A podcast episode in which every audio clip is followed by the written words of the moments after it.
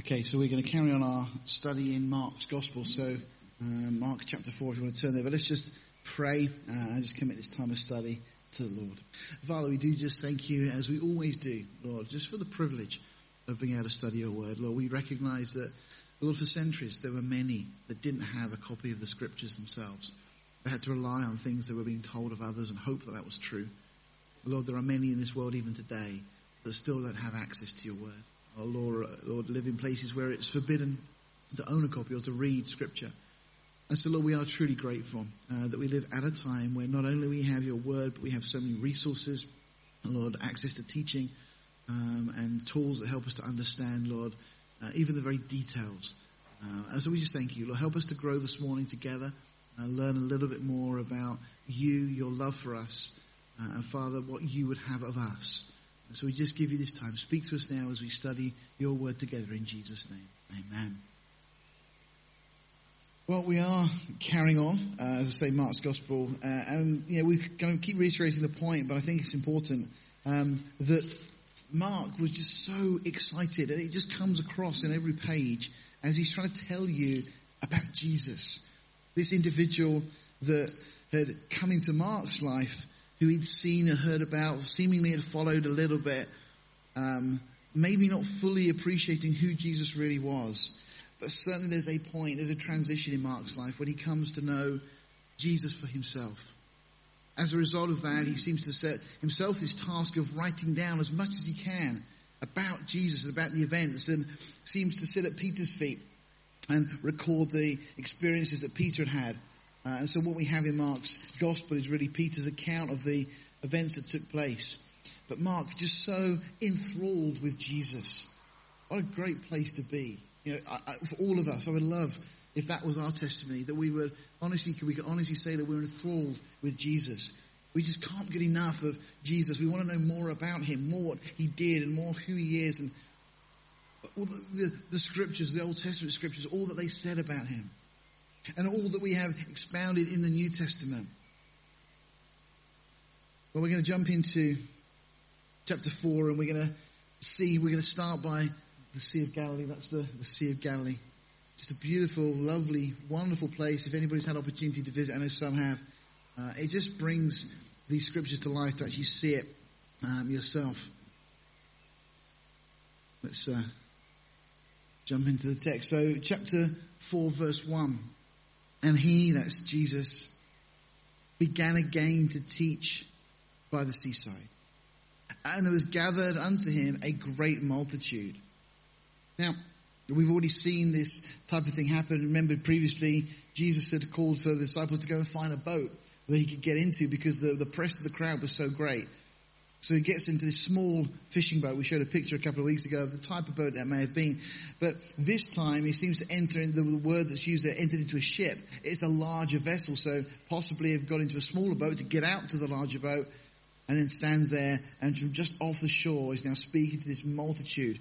Um, and the, the word that we have, the great multitude, uh, is a superlative. It's, it's the largest, seemingly the largest crowd yet that has gathered together to hear Jesus.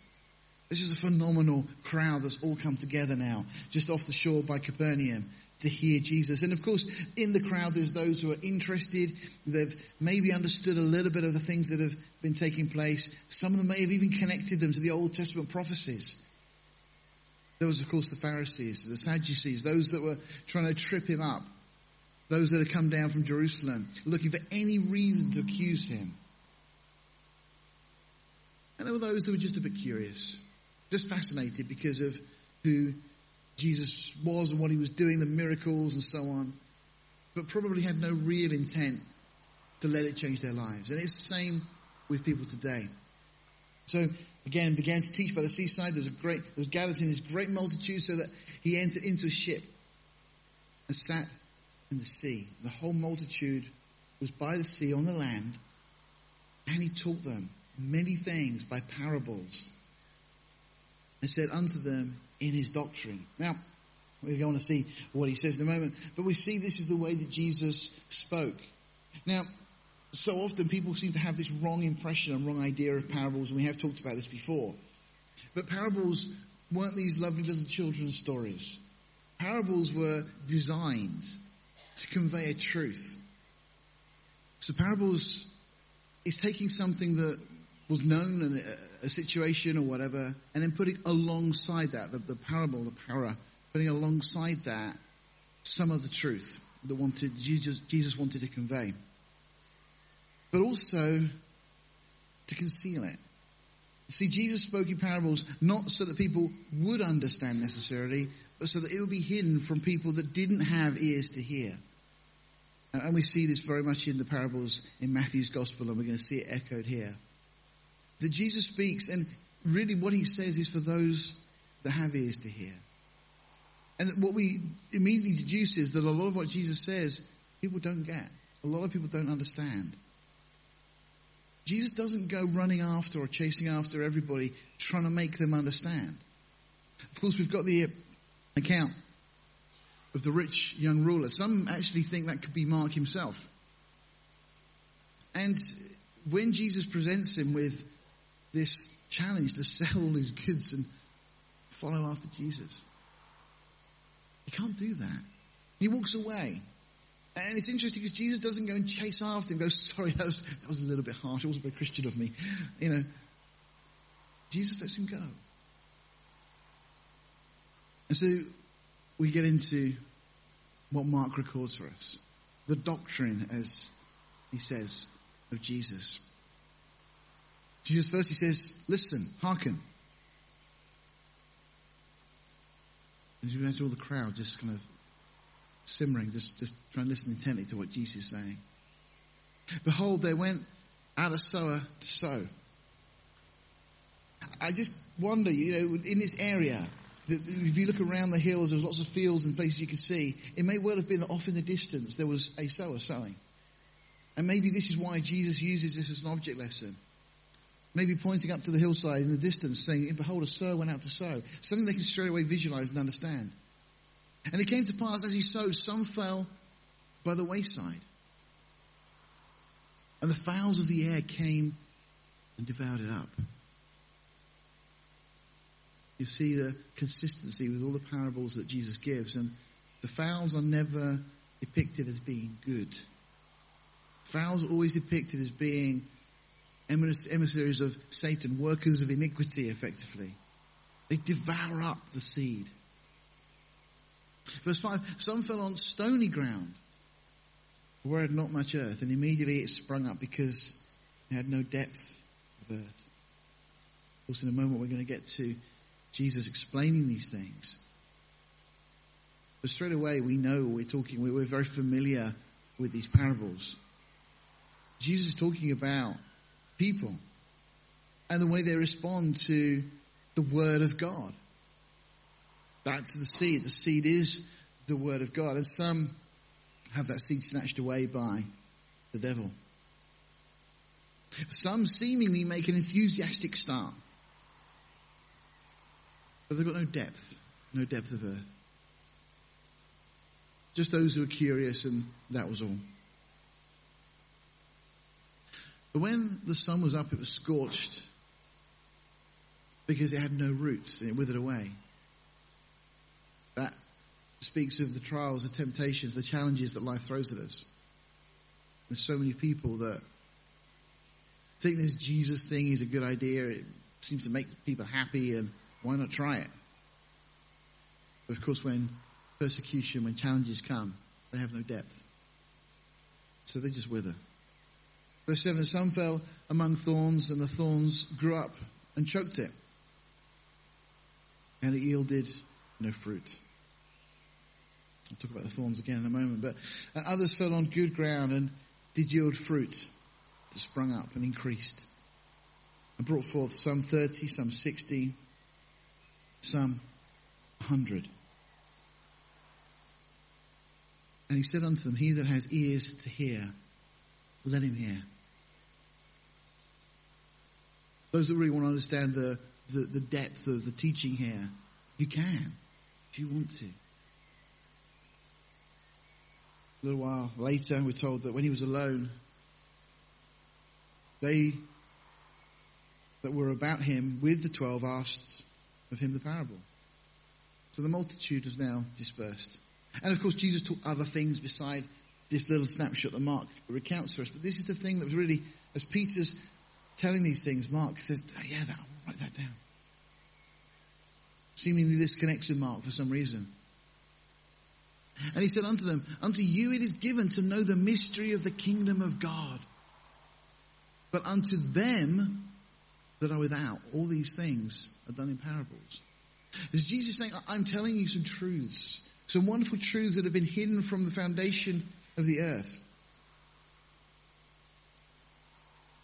Things that the prophets desired to look into. But now to you they're being revealed. Ephesians, it speaks there of the things that were once hidden that are now being revealed. Things that once were concealed from understanding. But now God is allowing us to understand a greater, more full comprehension of his, his overall plan. So he goes on to try and explain to his own, those that are there, those that are following Jesus. And he says that seeing they may see and not perceive. We're just going to go over their heads. And hearing they may hear and not understand, lest at any time they should be converted and their sins should be forgiven them. It's, it's quite a hard thing that he says because the reality is that seed is being scattered abroad. The word of God has gone out. And there are some that are not going to hear. They hear with their ears, but they don't understand. They, they see the things that God has done. They look at the world, they see creation, they see abundant evidence. We were talking a little on Thursday night, again, about how we can evangelize and reach out to our unsaved loved ones. And seldom is the problem evidence. The problem is always the heart. And Jesus is saying that there are people that are cold hearted to the things of God. They don't listen, they don't hear. And so even though these things are being said, they don't understand them. This is why sadly this morning we are in here as a small group of people and out there there's a whole multitude of people that don't think they need church. They don't think they need God. Verse 13, he said unto them, Know ye not this parable? How then will you know all parables? Kind of key verse really. Jesus says that this parable that he's given is a kind of a key to understanding. There's a coding here that gives us an understanding of all the parables that Jesus would give. And he goes on to explain, just as we have in Matthew's account. He said, the sower soweth the word. Of course, Jesus did that, the disciples, the apostles, the early church, and then down through the ages, the church has continually sown the word. You and I have that privilege today of sowing the word, of speaking the word of God into other people's lives. We have this wonderful condensation of the, the word which we call the gospel. Christ died for our sins according to the scriptures, was buried and rose again the third day according to the scriptures. We have this word that we sow. Notice, of course, with the sower, and you can imagine these group that began back by the seaside as they were looking up, if there was, you know, this sower up there, somewhere on the hillside, quite possibly would have been. The, the sower wasn't only just being careful to sow in the field, just scattering the seed, and so the wind would have caught some of the seed, it would have blown onto the, stony, stony ground. But nevertheless, still carried on sowing the seed. And that's what you and I have to do. Regardless of where it falls, we have to sow. You see, the sower soweth. That's what the sower does. That's what you and I have got to do. We have got to sow the word of God. We've got to speak and teach the word. Again, in season, when it's convenient, when it's not convenient. The world needs to hear this word. Because there are those that will have roots. There, are those who, whom it will be good soil. And these are they that fell by, sorry, sorry, yeah, the, sorry, sorry, the word, and these are they by the wayside where the word is sown. When they have heard Satan, see again the birds of the air immediately here directly to uh, Satan being responsible. Satan comes immediately and takes away the word that was sown in their hearts. Oh, how sad it is for those people that have allowed their lives to get to such a place that they've become so influenced by satanic things that immediately they hear the word of God Satan can counter it with something else. You know, sadly, we do live in a, an age and a generation where people can get into all sorts of things that are, well, quite frankly, satanic. And so often these things are now passed off as normal. Some of the computer games that young people and even adults play are horrible. Some of the films that people choose to watch are vile. Some people have allowed Satan to influence their thinking so much that even if the seed falls, nothing takes place because Satan can immediately take away the word. Their hearts have become cold and hard. Now that doesn't mean that even those people through prayer can't come eventually to a place. It doesn't mean we should give up on anybody. Sadly, there are so many that fall into that category.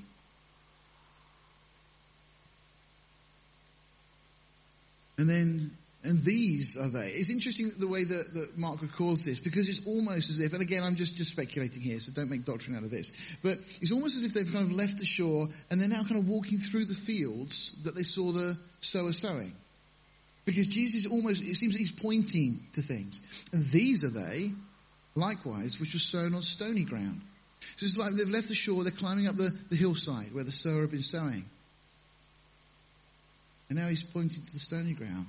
You see some of the seed that was scattered there. These are they likewise which are sown on stony ground, who, when they have heard the word, immediately receive it with gladness. Have you come across people like that? Seem to make some sort of profession of faith. They seem so excited. And it lasts for a few weeks and then they're back to where they were.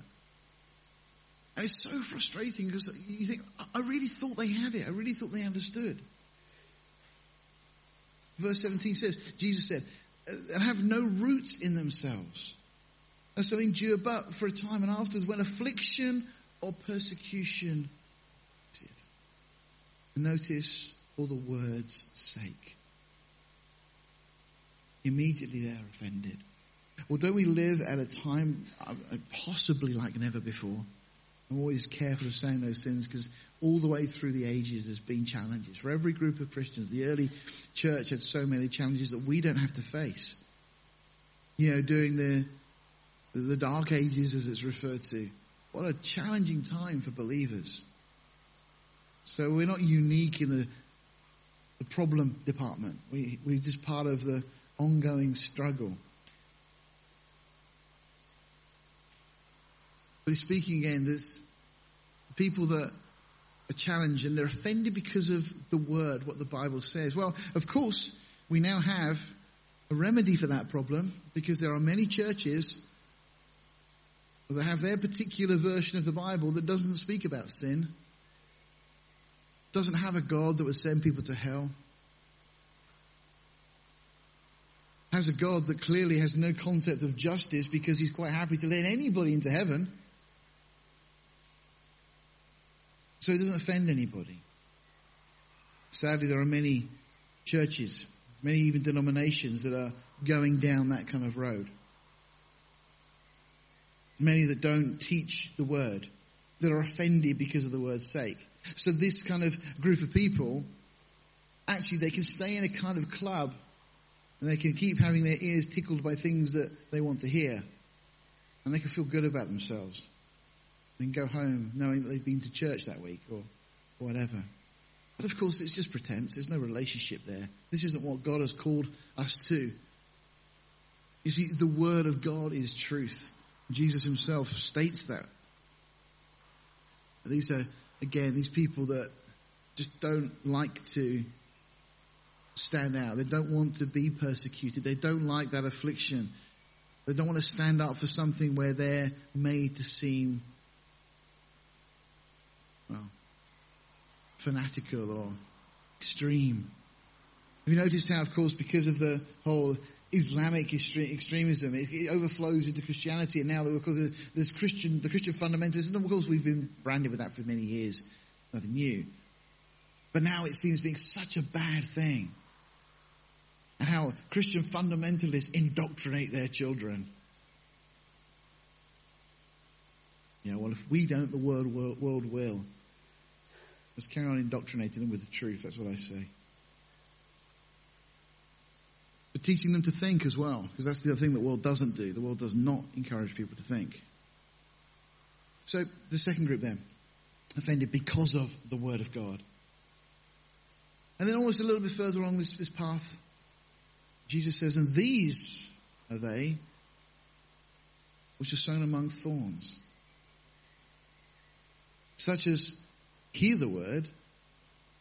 See, the, the problem is not always hearing the word, it's the response, it's what happens with the word. What do we do with the word of God? It's our response to. And we told them the cares of this world and the deceitfulness of riches and the lusts of other things entering in choke the word and it becometh unfruitful. Well, how sad it is that so many, even within the church, fall into this category today that they allow the things of this world to stop them being fruitful.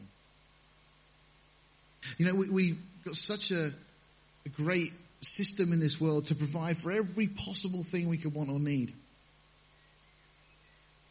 But all those things are deceitful. You know, as you know, I commute and it's rare to go for a month without having somebody end their life by jumping in front of a train either in the main line or on the tubes or something. You know, and very often it's not people who are down and out, who don't have an employment, don't have anywhere to live. Very often it's, it's very well-to-do people that are very wealthy, that have all the kind of things, the deceitfulness of riches, you see. You know, if you look at the stats on suicide, it's very much a, a thing for the upper class. Not to say that others don't, but statistically, it's people that are well off, people that have got everything you'd think they'd want. Now, the world is great at promising. The devil is great at promising things, making it seem alluring and drawing us in. That's why it's temptation. If we weren't tempted by it, it wouldn't be temptation. But what a shame, again. The cares of this world, the deceitfulness of riches, they choke the word. So these are people that have heard the word. There's been some sort of connection there. But the world becomes more important. I just pray this morning for us that we don't allow the things of this world to choke the word in our own lives. You know, think about your past week. I'm not asking for a show of hands or anything, but how much time have you spent in the word? Compare it to a hobby or a pastime. Compare it to the other things that you've done with your time. How much time does the word get in your life? Or has the word already started to be choked in you because of all those other things? I can't remember the exact title, but I've just ordered some little booklets that we were talking about yesterday on the School of Ministry.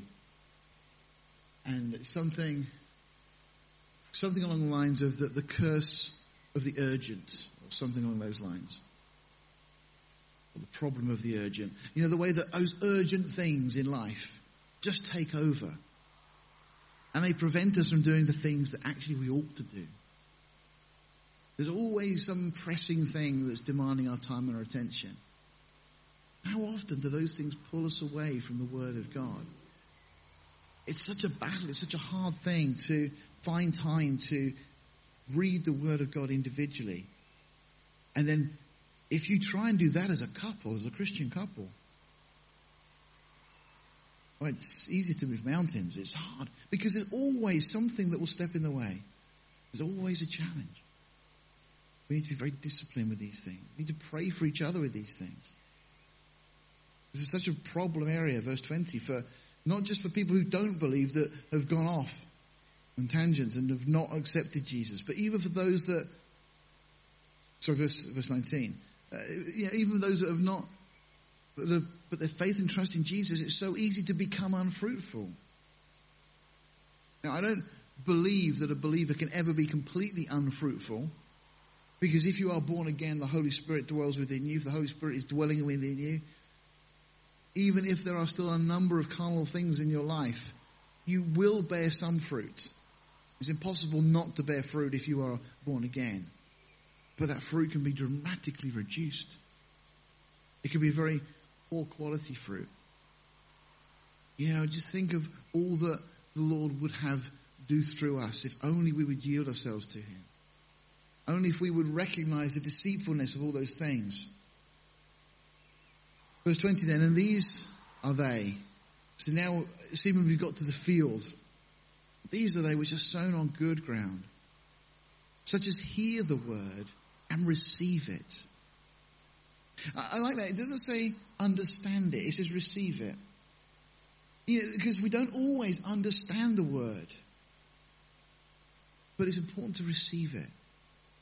It's like the Bereans. They receive the word with all readiness of mind. I search the scriptures daily to see where those things are so. To be willing to receive the word. Even if it's hard, even if it challenges us, even if it says things that we don't quite like or don't always agree with initially, we need to receive the word of God. And we're told in these individuals, as a result of hearing the word and receiving it, taking it into their hearts, and bring forth fruit, some 30 fold, some 60, some 100 fold. Some 100. And he said unto them, Is a candle brought to be put under a bushel or under a bed? And not to be set on a candlestick? Because if you buy a candle and if you come to our house, you'll find that we've bought lots of candles. I got in trouble once because I lit one. Apparently that was not supposed to happen. They're supposed to be for decoration only. I didn't know. I was just going on this verse. This verse tells me if you buy a candle, light it. But truthfully, in our lives, you know, if we've come to a place of being lit by Jesus, we shouldn't try and hide. We shouldn't try and keep it quiet. We should be like Mark. I think Mark probably smiled. I can just imagine him smiling as he writes his verse down. Almost thinking, how can anybody enter into a relationship with Jesus and not want to tell everybody about it? You know, it's a bizarre thing as here to just to buy a candle and hide it away under a bed. Again, this was a time before electricity. You know, candles were used to provide light. And those that have received the word, have heard the word, we should be bearing light Because out of this group, although a lot of the seed would have fallen onto the open field, of course, and you'd have expected a greater harvest from the open field than even just the, the seed that would have fallen on the wayside and elsewhere.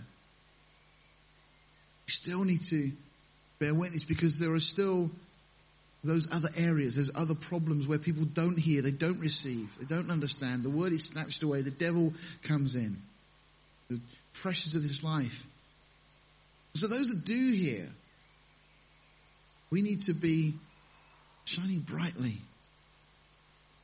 Verse 22 says, For there is nothing hid which shall not be manifest, neither was there anything kept secret, but that should come abroad. I mean, Jesus is revealing things that were hidden in, in the Old Testament. And the key thing really, and all these parables speak about the church. That's what was hidden in the Old Testament. That's what the Old Testament saints looked, wanted to look into. You know, God's plan always included the church. Just turn with me to Ephesians, if you will. And let's just read from chapter 3 of Ephesians. It says Therefore, this cause I, Paul, the prisoner of Jesus Christ for you Gentiles, if you have heard of the dispensation of the grace of God which was given to me, you would, how that by revelation he made known unto me the mystery as I wrote before a few words, whereby when you read you may understand my knowledge in the mystery of Christ. Breathe. Paul just inserts these long parentheses in his statement. Carries on in verse 5, which in other ages was not made known unto the sons of men, as it is now revealed unto his holy apostles and prophets by the Spirit, that the Gentiles should be fellow heirs of the same body and partakers of his promise in Christ by the gospel. This was hidden in time past. He says, Wherefore I was made a minister according to the gift of the grace of God given unto me by the effectual working of his power. He says, Unto me, who am the, less than the least of all his saints, is this grace given, that I should preach among the Gentiles the unsearchable, unsearchable riches of Christ, and to make all men see what is the fellowship of the mystery, which from the beginning of the world has been hid in God, who created all things by Jesus Christ and then this often misunderstood but wonderful verse to the intent that now unto the principalities and powers in heavenly places might be known by the church the manifold wisdom of God.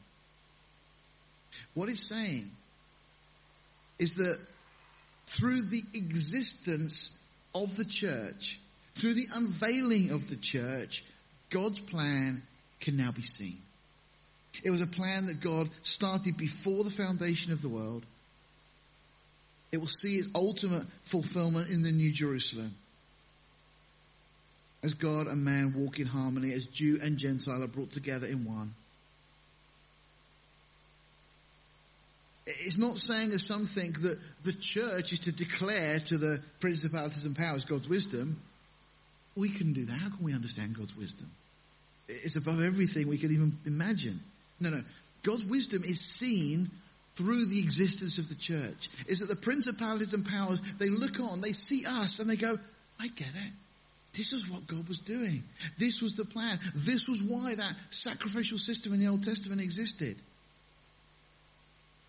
That's why Jesus had to come and shed his blood. To bring in all who would accept, all those who would receive his word, all those who had ears to hear. This is the mystery that's been unveiled, and this is what these parables are all speaking of.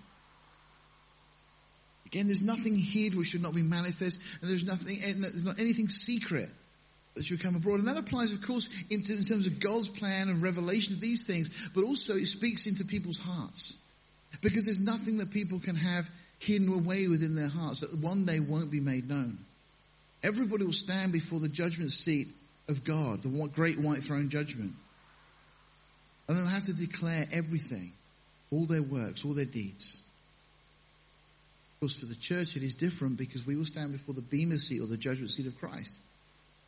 And all of our sin is paid for. It'll be just a, a white page in a book, all our sin blotted out.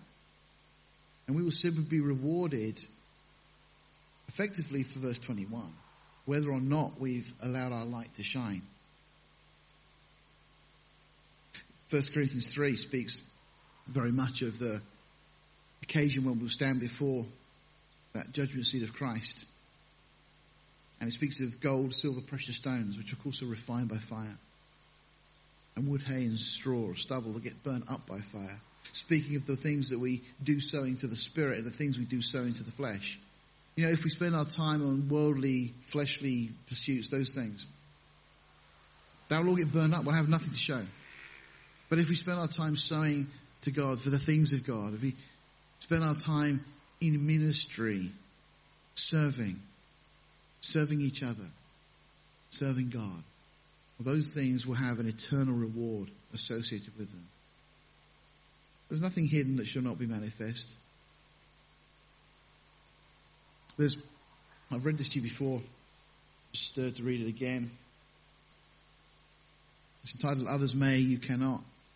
Because in light of this, some of you serve and it may be that others don't see. Some of you pray continually and others aren't aware. But there's nothing hid that will not be made known. Everything will, will come out. Everybody will receive their just rewards from our Father. Let's read this. This is by a guy called uh, G.D. Watson back in 18, well, sometime in the 1800s, 18, 1900s. If God has called you to be really like Jesus, He will draw you into a life of crucifixion and humility and put upon you such demands of obedience that you will not be able to measure yourself by other Christians.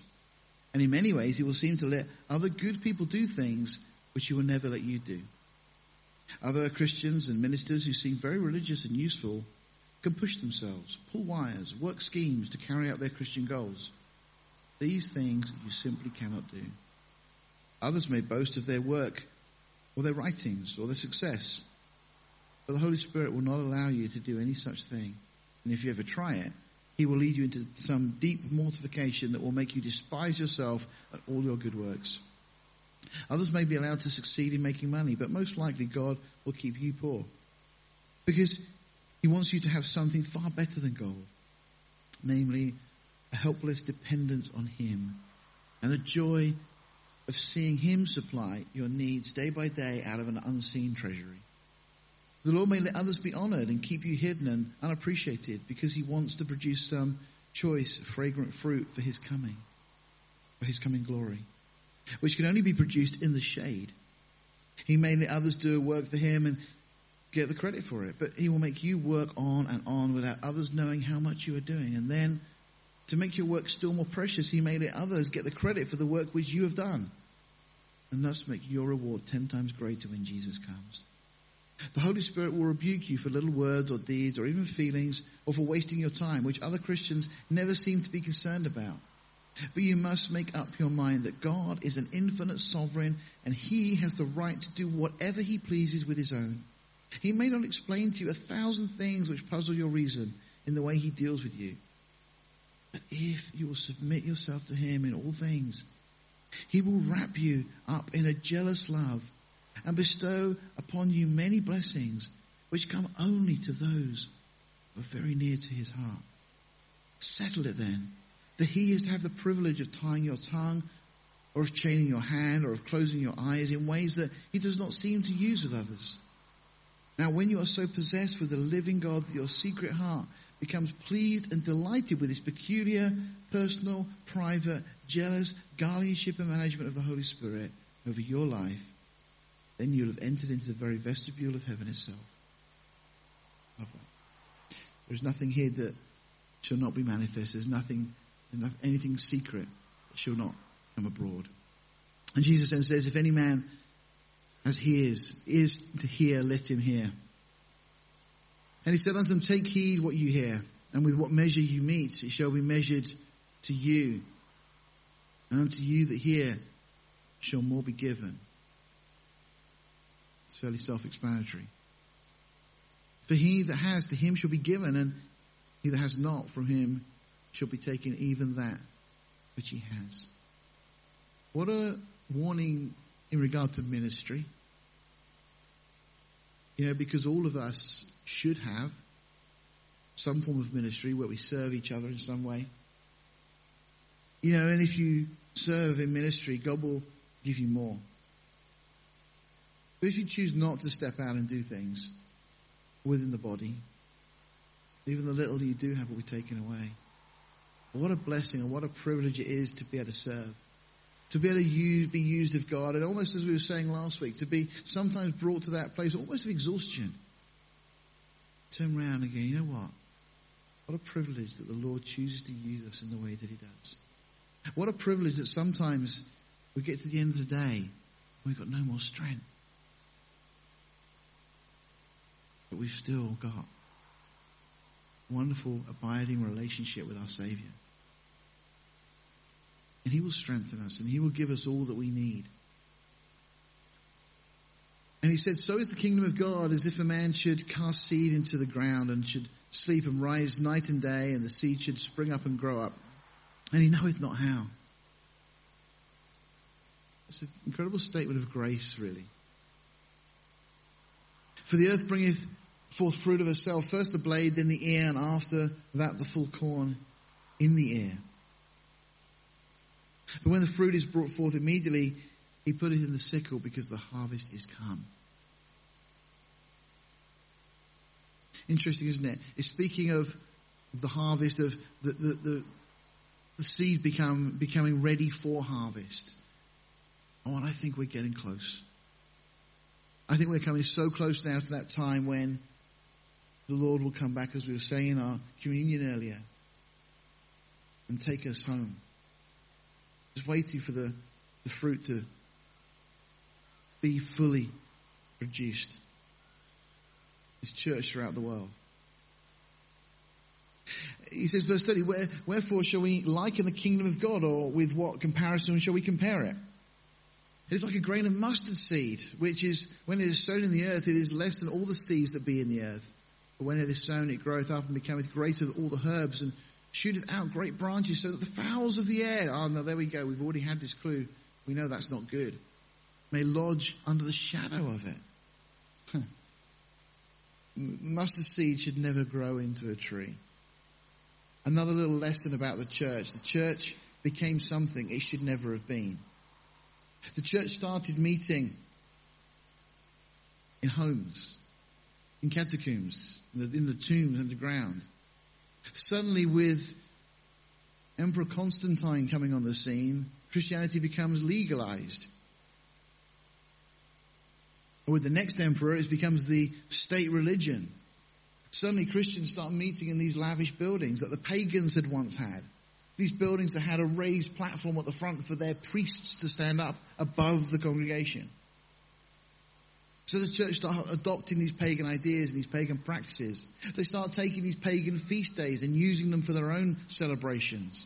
Christmas, Easter, and so on.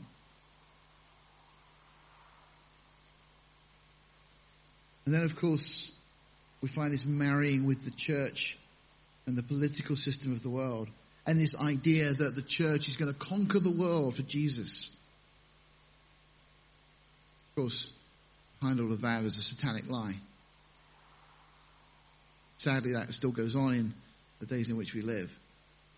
And we've seen through history how this mustard seed got twisted, got perverted. Of course, we've got those letters that Jesus gives us in the book of Revelation which depict the progression down through the history of the church of these things. And the parables we have in Matthew 7, of course, speak of each step of that progression going forward. But ultimately the church got twisted, it got distorted. And we're told, with many such parables spoke he the word unto them, as they were able to hear it. But without a parable spoke he not unto them, when they were alone, he expounded all things to his disciples. Just love to have had that account, wouldn't you? If, if Mark or Peter have managed to record all those bits, I'd love to know the other things that Jesus said. Now, some of the other comments and bits we do get in the other gospels, but I'm sure there's so much. I mean, John makes the comment, doesn't it, at the end of his gospel? That there's so much that even the libraries of the world couldn't contain all the books. Well, you know what? We're going to get eternity with Jesus to hear all those things. I'm sure there'll be opportunity to ask questions. Did you say to the disciples? What were the other things that were not recorded in scripture? Well, let's leave it there. Let's pick it up from there next week.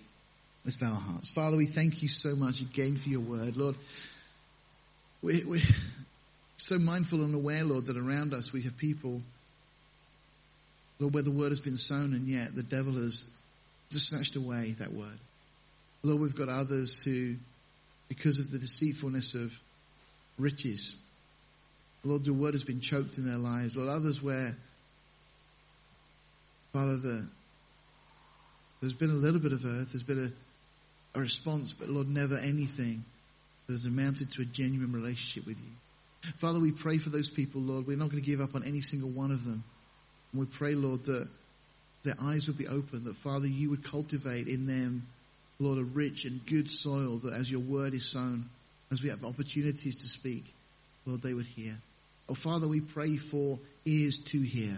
Not just for ourselves, Lord, but for our loved ones, particularly for those that you give us opportunity to speak to. Lord, help us to be, Lord, as a light, burning brightly in this world. Lord, help us to be, Lord, on fire for you, Lord, like Mark is. Just this passion, this desire to tell people about Jesus. Oh, Lord, do this work in us by your grace, we pray. For, Lord, we recognize that soon it will be the time of the harvest and you will take your own, you will gather your own into your barn. Oh, Lord, how we long for that time. And we long, Lord, for that drinking of that cup again with you as we were celebrating this morning. Father, in these days that remain, help us to redeem the time, to use every moment wisely for your glory, not being caught up with the things of this world. Impress these things upon our hearts, we pray, in Jesus' name. Amen. May God richly bless you through this coming week.